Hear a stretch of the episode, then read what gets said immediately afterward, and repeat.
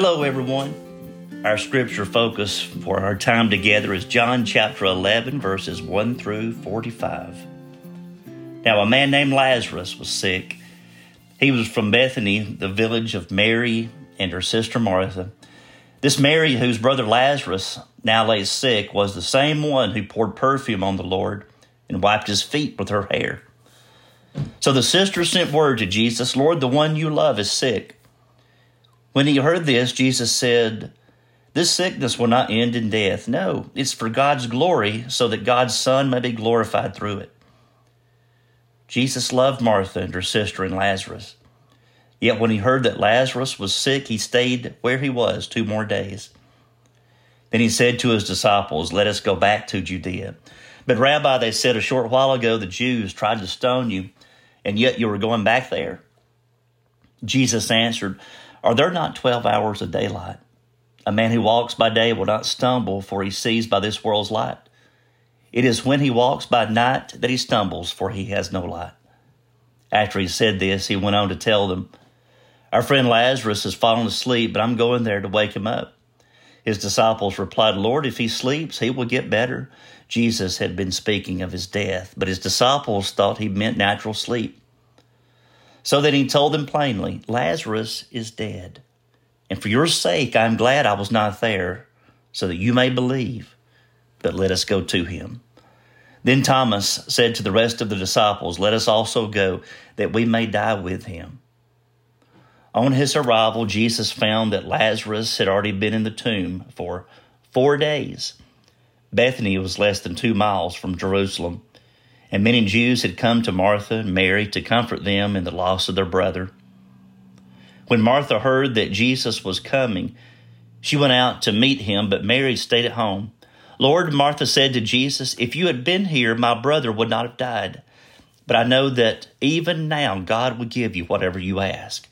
Jesus said to her, Your brother will rise again.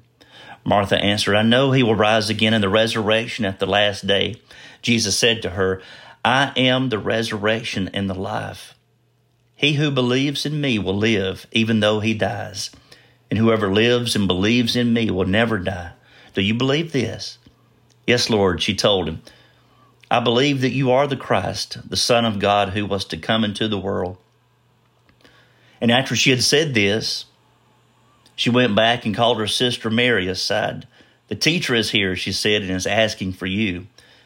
When Mary heard this, she got up quickly and went to him. Now, Jesus had not yet entered the village, but was still at the place where Martha had met him. When the Jews who had been with Mary in the house, comforting her, noticed how quickly she got up and went out, they followed her, supposing she was going to the tomb to mourn there. When Mary reached the place where Jesus was and saw him, she fell at his feet and said, Lord, if you had been here, my brother would not have died. When Jesus saw her weeping, and the Jews who had come along with her also weeping, he was deeply moved in spirit and troubled. Where have you laid him? he asked. Come and see, Lord, they replied. Jesus wept.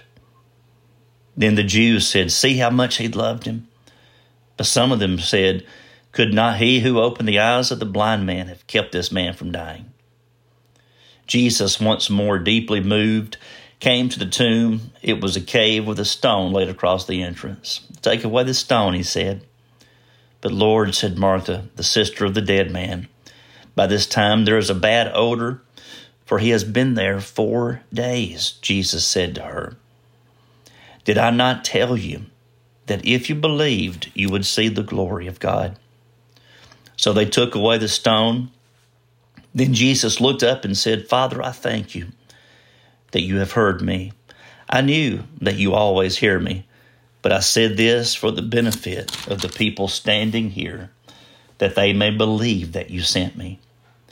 When he had said this, Jesus called in a loud voice, Lazarus, come out!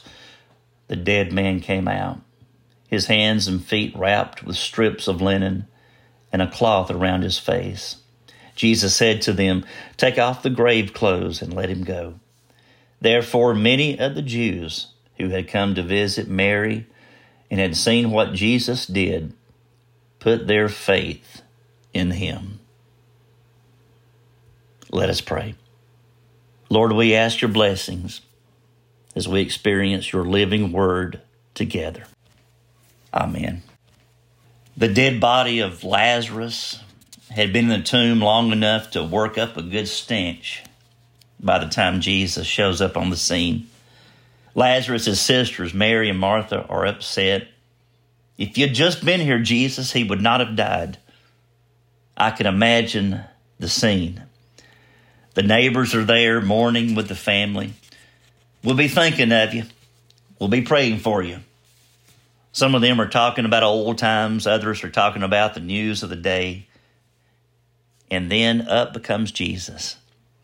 All along, Jesus had been saying, This will be an occasion for God to receive glory. So he marches up to the grave and says, Lazarus, get up. And that's all it took. Everyone stopped what they were doing. Every conversation came to a quick end. Every head craned to, to see what and who was making all the racket. And then from within the confines of that dark tomb emerges Lazarus. Grave clothes hanging off his once dead body. People looking around with amazement, eyes wide open. Some were gasping, others speechless. With God, it's hard for things to stay dead. Sure, things die, people die, but we are Easter people. The story lives on. That great story of God's redemptive love just keeps proclaiming life in the face of death. That's our story. At funerals, we often hear some of the most hope filled scriptures and prayers, words that sustain us. So, how dare Jesus come along in today's scripture and just mess up any possibility of a good funeral? The people there at the grave of Lazarus, his sisters, Mary and Martha, all the neighbors, they didn't get to hear all the New Testament stories in scripture that proclaim life in the face of death. For one thing, had not been written yet. But those stories were not necessary when you have the story standing in your midst.